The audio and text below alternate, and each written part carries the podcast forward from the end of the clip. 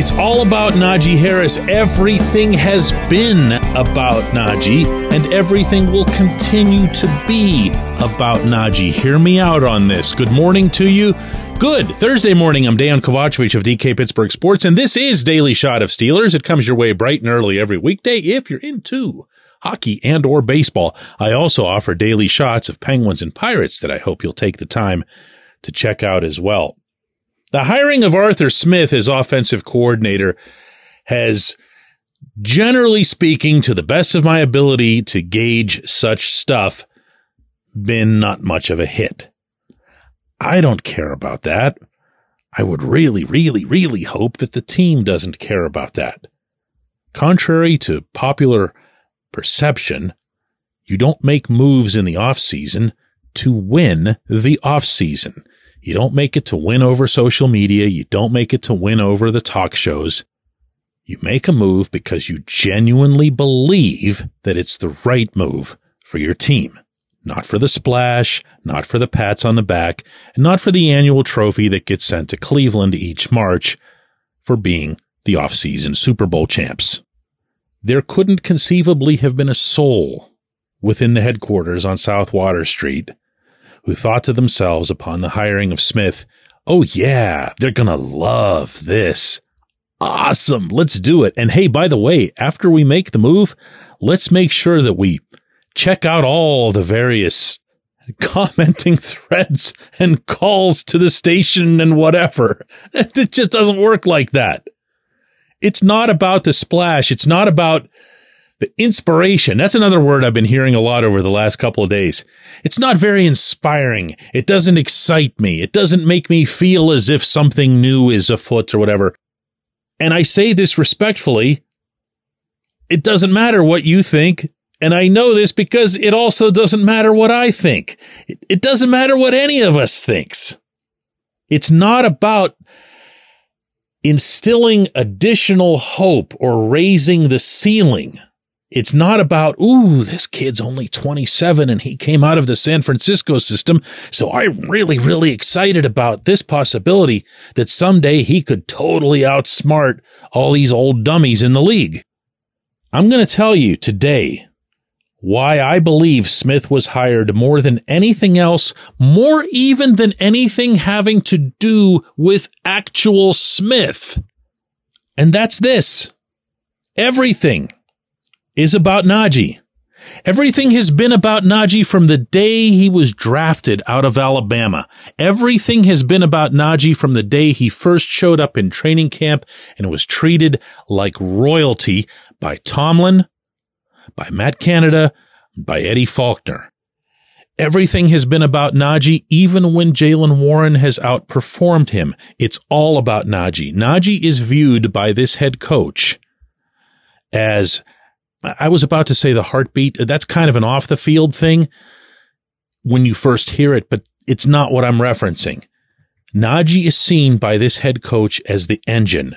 He's the one who makes the offense either go or not go.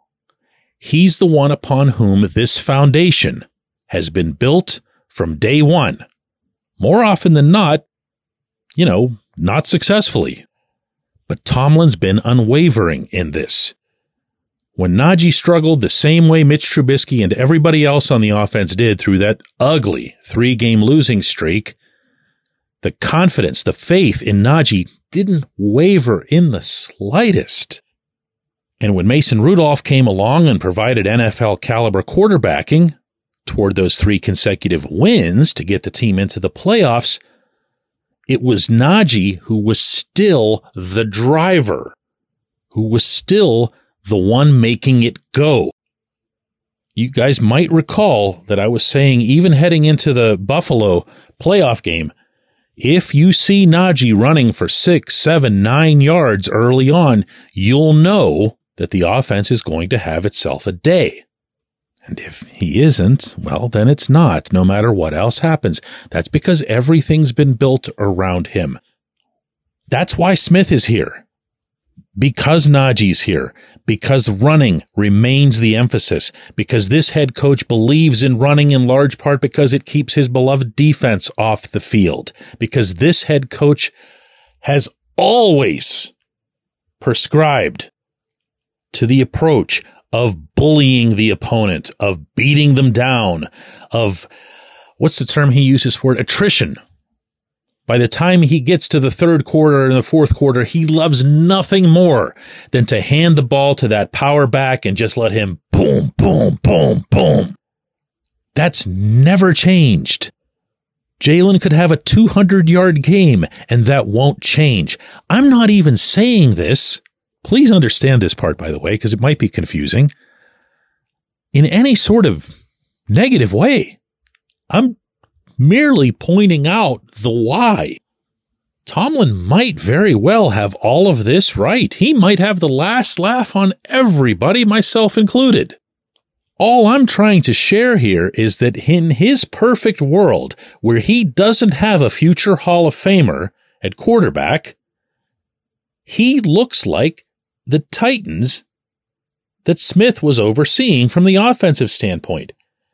Yeah, he'd like to have a Ryan Tannehill efficient quarterback. Yeah, he'd love to have an A.J. Brown coming through with a thousand yards and hit on some deep balls the way we saw the Steelers finally do in those final four games.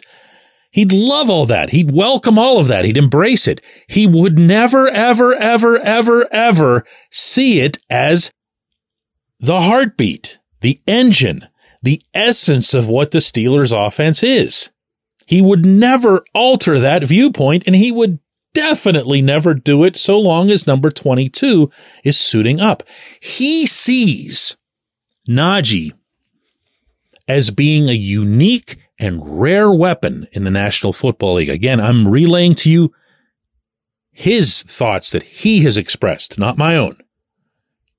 He thinks he's got something truly special by having this running back who just goes at you relentlessly, wears you down, sucks the life out of you.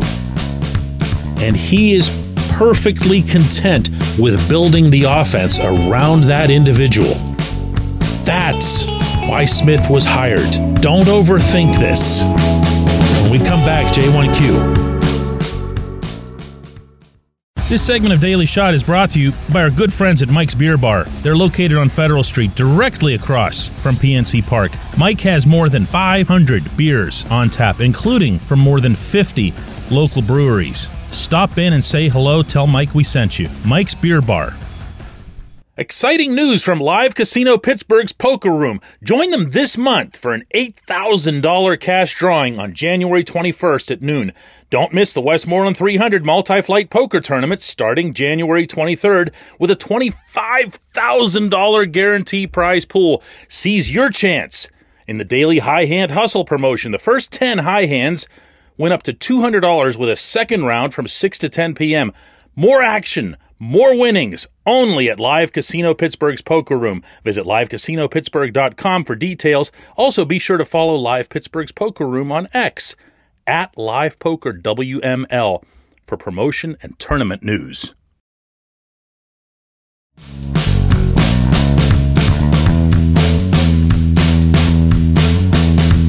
Today's J1Q comes from John who says, DK, I agree with your assessment from the Wednesday Daily Shot that Arthur Smith is a good hire overall and that he might be like Dick LeBeau and that he's best for a coordinator's chair. However, do you think it's fair to ask him to maybe have a passing game coordinator or a similar role under him? Parentheses, insert whiz bang kid with antennas growing out of his head to borrow your parlance. And parentheses, it's a low risk move if it doesn't work out with this hire and Smith. The thing with Smith making Ryan Tannehill a 30 touchdown guy is that that evaporated when facing playoff con- competition, not unlike the 90s Steelers. In the AFC with Patrick Mahomes, Josh Allen, Joe Burrow, Justin Herbert, CJ Stroud, you will need a dynamic passing game. John, you, you kind of had me there until the Tannehill thing in the playoffs. Playoffs are such a small sample size, and, and there's all kinds of different variables that can that can get you. I, I'm not a big fan of doing that, believe it or not, in any sport, but especially in football, where it can just be one game. I would say to the rest of this. Actually, I have a couple things to say about this. One is that Mike Sullivan has been interviewing for other positions. Sullivan is not at all in any way, shape, or form guaranteed to be back. A few of you have been asking me about this. I am here to tell you unequivocally that he is not guaranteed to be back. And in fact, Smith is going to have some leeway in how he puts the offensive staff together with the final decisions obviously being made slash approved by Mike Tomlin. I would suggest that your entry here kind of drove off into the narrative slash perception ditch whenever you got into the stuff near the end about you have to have a passing game coordinator because Smith can only do this one thing. Smith has been a coordinator in this league. When he got to Atlanta, he didn't have a quarterback and he had to basically build that offense. You've seen this. I'm not telling you anything that you don't know if you're paying attention to the NFL. The Falcons had nothing there. And he's trying to put something together out of it.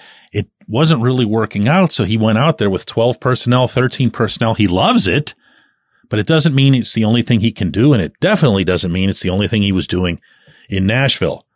The Titans were able to get you a lot of different ways. You said yourself 30 touchdowns out of a quarterback in a regular season. That's not somebody who's just turning around and handing off. A.J. Brown with a thousand yards. Brown was a dynamic player for those Titans. So it wasn't just handed to Derrick Henry 75 times a game. They did other stuff and they did it really well. But yeah, your your final point there about who it is that you want or need to get you to the ultimate goal. It sure helps if you've got yourself an elite quarterback. It's not a must. There's proof of that as well. But it's a big, big, big head start. You'd love to have that.